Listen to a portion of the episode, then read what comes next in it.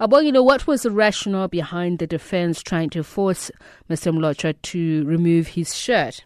Good afternoon, Tepi. So basically, yeah, this, uh, Mr. Basson, which was one of the defense uh, for choose number two, which he was just trying to prove to the court that uh, Victor Mlotshwa happens to have been lying to the court in the sense that he just wants to be, to, to be, to be, just wants South Africa to feel pity for him what happened to him. As much as he claims that he was, he's been suffering emotionally, this has actually affected him in all spheres of life. He's even scared to walk around, and he has actually decided to, to move from here in Middelburg to stay in KwaMhlanga. That's just a lie, as, as it was a lie when he refused, even way back during when it was trial, he refused to take off his shirt to show the extent of the damage or the extent of the bruises he had suffered as a result of the assault by the two accused of Stazen and Jackson.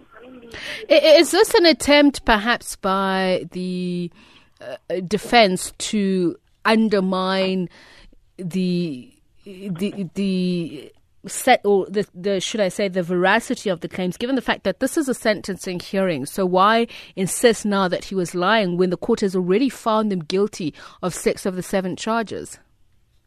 Basically, uh, uh, as, as, you have alluded to, so they are just trying to mitigate for a lesser sentence. Uh, if you look at it in this way, uh, there was, he was just trying to push him to the corner to admit that maybe to an extent he did lie. He's actually lying about the fact that even went to see uh, uh, uh, to seek counselling. Uh, he says that he's just being uh, overwhelmed by the fact that there's a lot of media attention that this this case is attracted, and of course because of the support he's getting from the ANC and other uh, political parties in the province. So he kind of enjoys the fact that he's being attended to. That's why he chooses to stand in front of the court and be bold to say that, you know, he did suffer his moves to KwaMhlanga and all of the things that he said in, in sort of testifying uh, for the court during this litigation of sentence. So basically, yeah, Mr. Basson wanting to sort of show to the to, to, to the court that, in a nutshell, his evidence needs to be sort of looked with a with a with with, with a naked eye in the sense that you know the, the, the, there's something beyond than what he actually is telling the court as we're, we're hearing we're hearing today. What else came out of uh, the proceedings today?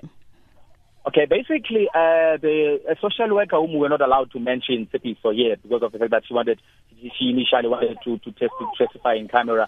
She did allude to the fact that she had a session with the two accused, whom uh, they told her that you know they had had a bad uh, you know uh, childhood upbringing, they were abused by their parents. This might have had a, a thing or two to do with this.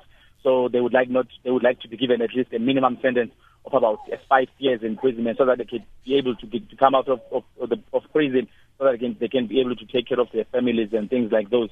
On the other hand, you know, State Prosecutor uh, Robert Molokwane disputing that, saying that, you know, the incident did fail uh, to sort of uh, sort of go in, in tune with what the government or the state is saying that we must be united in diversity in South Africa, saying that there is no way that this was a mistake, saying that these guys planned this incident. They knew very well what they wanted to do, even for the fact that they told the court that they were told by their employer that black people are actually afraid of a coffin, so they were going to utilize it in a way to threaten or to threaten the Mlotshwa so that he doesn't steal in the farm as they've been paying as, as they've been claiming towards the court proceedings.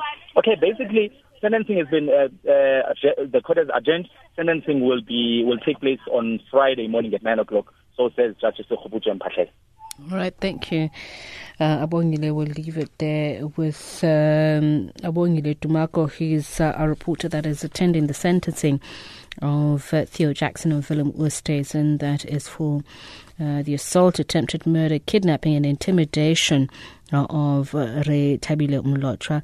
The two were found guilty of forcing him into a coffin and threatening to set it alight.